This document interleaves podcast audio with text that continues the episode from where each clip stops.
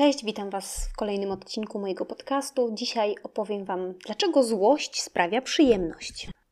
I zaraz Wam to wyjaśnię. Pozwólcie jednak, że najpierw opowiem Wam o jednym artykule, który niedawno przeczytałam, e, który mi polecił znajomy. Artykuł ten w polskim tłumaczeniu nosi tytuł Twoje uzależnienie od oburzania się rujnuje Twoje życie.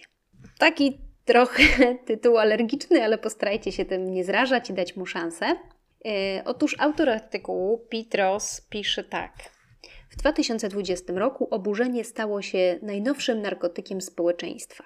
Jest bardziej akceptowalne niż alkohol i bardziej uzależnia niż wszystko, co można połknąć, palić lub wstrzykiwać, ponieważ podczas gdy heroina lub metamfetamina są wyraźnie szkodliwe, złość wydaje się tak cholernie słuszna bo ta druga partia polityczna rujnuje świat, no, jej zwolennicy na przykład są głupi, krótkowzroczni, no i w ogóle ludzie są parszywie samolubni, kobiety nie mają wystarczających praw, no i też myślę sobie, że jak zapytać mężczyzn, to oni też nie czują, że mają.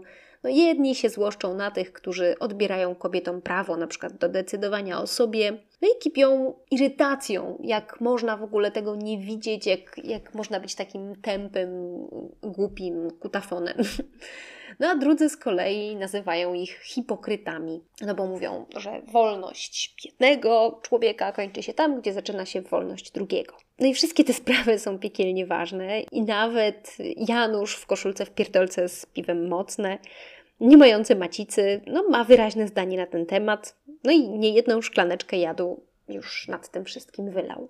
Petros zwraca jednak uwagę, że oburzenie jest jak wiele innych rzeczy, które sprawiają nam przyjemność. W chwili, kiedy je zażywamy, jest tak przyjemniutko i milutko, i tam w mózgu te iskiereczki, ale z czasem te rzeczy no, na różne sposoby pożerają nas od środka i robią nam ała albo kuku. I jeszcze co gorsza, to, to jest jeszcze bardziej podstępny nauk, bo nawet nie jesteśmy do końca świadomi, że to jest przyjemność i że dlaczego tak łatwo dajemy się ponieść temu. No dobra, no to w takim razie poszukajmy odpowiedzi na to, dlaczego złość sprawia nam przyjemność. E, ja tę odpowiedź znalazłam w w podcaście Richa Rolla, w którym rozmawiał z Andrew Hubermanem. Andrew Huberman w ogóle opowiadał o tym bardzo, bardzo chyba często, z tego co zauważyłam.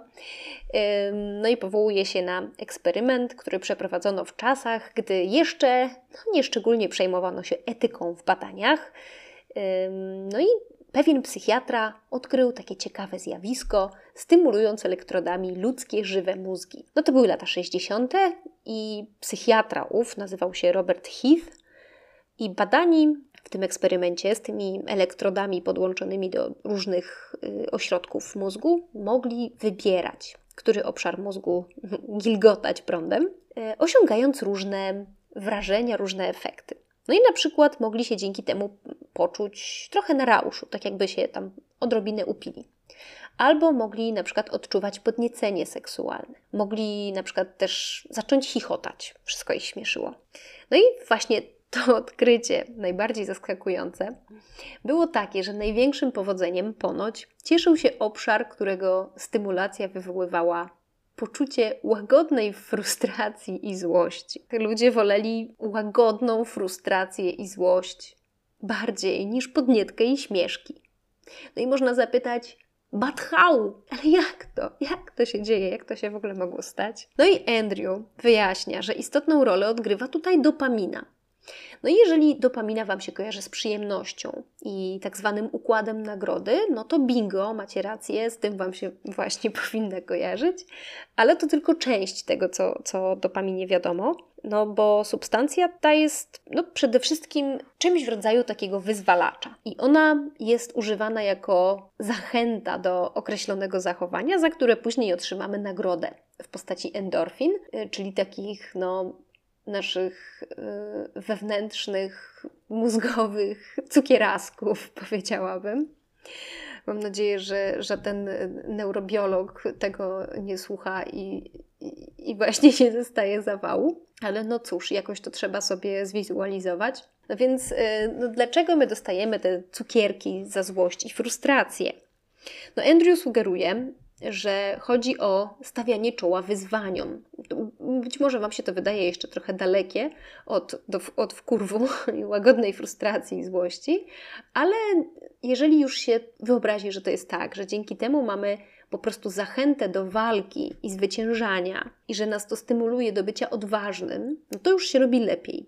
I ja rozumiem to tak, że robimy się po prostu bojowi i nas to ekscytuje, że czujemy taki power, no i wstępuje w nas taki waleczny kogucik. No i ta, ta frustracja wiąże się z jakąś przeszkodą, której nie jest łatwo pokonać. No i gdyby nie cukierki za nią, no to jaką mielibyśmy motywację do pokonywania takich przeszkód? No zatem, no, koncepcja, oględnie mówiąc, jest taka, że w toku ewolucji dawno, dawno temu, w czasach, gdy nie było jeszcze ani sapiens, ani homo, powstał taki zmyślny mechanizm zachęcający, by zwierzątka nie zrażały się po prostu niepowodzeniami, dlatego dostawały dopaminkę za to i, i nagrodę właśnie za takie, za bojowość, za nieustępliwość i tę złość, takie walczenie o swoje, no, że to po prostu było adaptacyjne no i, i było nagradzane. Ale jak my korzystamy z tego teraz? No, do pewnego stopnia oczywiście nadal w ten sam sposób, no ale nie tylko. No bo jest też tak, że na wyciągnięcie ręki mamy taki automat z cukierkami, czyli telefon, albo laptop z nieograniczonym dostępem do internetu i mediów społecznościowych, które pomagają nam się nakręcać, dają nam kolejne działeczki tego narkotyku. No, po co? Bo walczą o naszą uwagę, o nasz czas. No my tam siedzimy z wypiekami na twarzy, no i wracamy, no bo dostajemy przecież tyle emocji z obcowania, tego wkurwu też, tego mild anger i frustration. E, I wracamy, no bo przecież w tej emocjonującej nas wielce sprawie wciąż się coś zmienia i wciąż chcemy tam dyskutować i opowiadać o swoich racjach i walczyć i być bojowym. No i też e, dlatego, że bardzo chcemy być na bieżąco w tych właśnie palących sprawach, brać udział w dyskusjach, no albo po prostu trzymać rękę na tym trochę nadmiernie przyspieszonym pulsie. Brzmi to być może troszeczkę jak teoria spiskowa, mam tego świadomość, ale też ja nie mam na myśli tego, że ktoś to zaplanował i z premedytacją nam podrzucił, żebyśmy no, zaczęli wściekle walczyć na słowa i nie wiem, czerstwe bagietki. I że gdyby nie ten ktoś, no to my sami nigdy byśmy nie zaczęli. No, oczywiście, że nie, oczywiście, żebyśmy to robili. To jest element naszej natury i tak działa nasz mózg i sami leziemy w te sidełka. No ale też jest tak, że nie po raz pierwszy ktoś nam daje to, czego chcemy i do frytasków z maka na przykład czy coli też nikt nie musiał nas wołami zaciągać. Mimo, że nie jest to odpowiedź na nasze takie podstawowe potrzeby, których no, zaspokojenie sprawi, że będzie nam w życiu lepiej. No bo nie będzie. I podobnie jak po wódzie boli główka, no to karmienie się frustracją i oburzeniem też ma swoje fizyczne skutki. Skoki ciśnienia na przykład, napięcie mięśni, też podwyższony poziom kortyzolu i innych substancji, które właśnie powodują w naszych e, ciałach na przykład reakcję walcz lub uciekaj. Ze złością często właśnie wiążą się bóle głowy, karku, brzucha też. To nakręcanie się po prostu szkodzi nam samym. No i my tak się nakręcamy i tak sobie właśnie szkodzimy w imię bycia na bieżąco z ważnymi sprawami, na które no, tak naprawdę mamy albo mały wpływ, albo w ogóle najczęściej nie mamy wpływu żadnego. Pete zwraca uwagę na jeszcze jedną ciekawą rzecz. No, on się nie bawi w, w, takie wyjaśnienia ewolucyjne czy neurobiologiczne, które Wam zaserwowałam wcześniej z, za Hubermanem, tak jak to rozumiem. E, mówi, że uwielbiamy się złościć, bo to sprawia, że czujemy się mądrzy. To sprawia, że czujemy, że troszczymy się bardziej niż inni, ponieważ jesteśmy bardziej świadomi faktów niż oni. No i dodaje, że gdy nazywamy kogoś nazistą, seksistą albo bigotem, no to przecież nie jest to żadna nasza opinia, no, to jest fakt. No i Pitt mówi, że to jest zdumiewający poziom arogancji. Zadaje też y, w swoim artykule kilka takich pytań, które w sumie warto sobie zadać i, i zastanowić się, jakie są Wasze odpowiedzi na te pytania. I te pytania są takie. Czy to czytanie, lajkowanie, retweetowanie i komentowanie Twojego oburzenia poprawia w jakiś sposób Twoje życie? Czy pomogło Ci zarobić więcej w pracy, lepiej współpracować ze swoją rodziną? Czy sprawiło, że poczułeś się bardziej spełniony? No, pewnie sprawiło raczej, że poczułeś się jeszcze bardziej wkurzony i zły, albo nie wiem, zalękniony na przykład. Aczkolwiek, no właśnie, bardziej wkurzony. No bo bicie piany z powodu różnych rzeczy raczej cię nie uspokoi. Raczej nie podziała jak masaż na twoje spięte plecy, no ani nie będzie tabletką na wysokie ciśnienie. No, te rzeczy w większości są dla ciebie tak ważne tylko pozornie, a nawet jeśli są, to robią ci więcej kreciej roboty niż dają pożytku. No i też e, najczęściej po prostu nie przekładają się na realne działania, które by coś zmieniały, no bo jedno to jest widzieć coś złego w świecie i pracować nad tym, by to zmienić.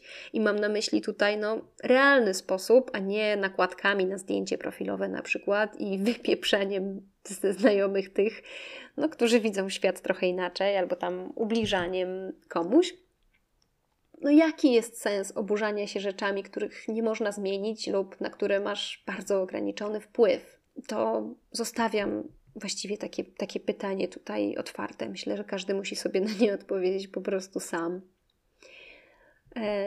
Mam świadomość, i to jest dla mnie też oczywiste, że zerwanie z tym no nie jest takie łatwe, no bo w końcu ten strumyczek dopaminy podpowiada nam, że jesteśmy na dobrej drodze, no i robimy tak y, w, też moim odczuciu jeszcze z jednego powodu. W moim odczuciu i jakby no, też, też z tego, co wiem y, ze studiów psychologicznych, że po prostu czasem w ten sposób, żyjąc tymi zewnętrznymi problemami, no możemy odsunąć się od swoich własnych problemów.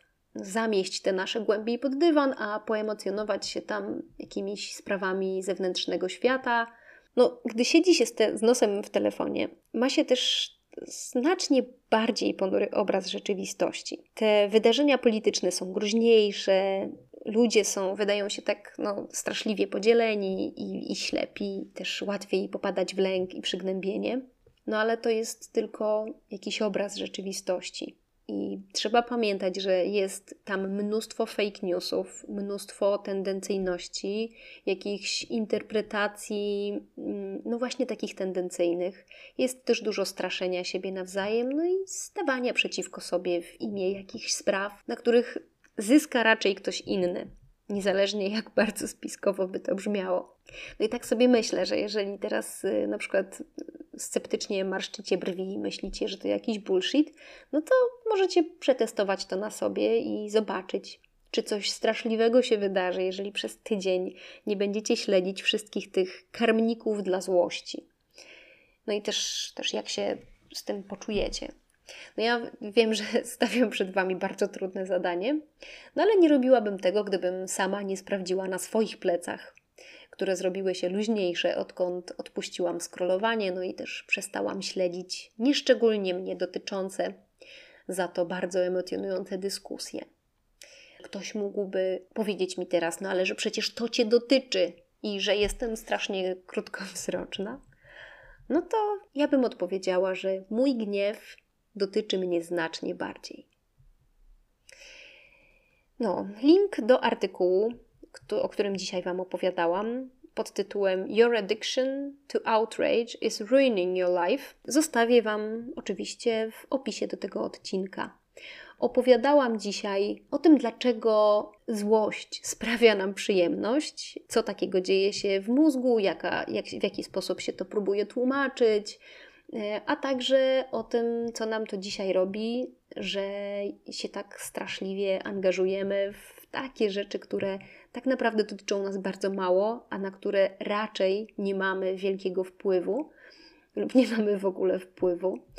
Nas właśnie bardzo emocjonują i też jak robimy sobie tymi rzeczami kuku i że może warto rozważyć, żeby tak te rzeczy sobie po prostu popłynęły jak taka rzeka, a my będziemy tylko stać na brzegu i do tej rzeki nie będziemy włazić i tam nie będziemy zbierać pijawek na łydki. No, dziękuję Wam bardzo za wysłuchanie dzisiejszego odcinka. Zapraszam również na mój blog mojekoniki.pl. Miłego wieczoru.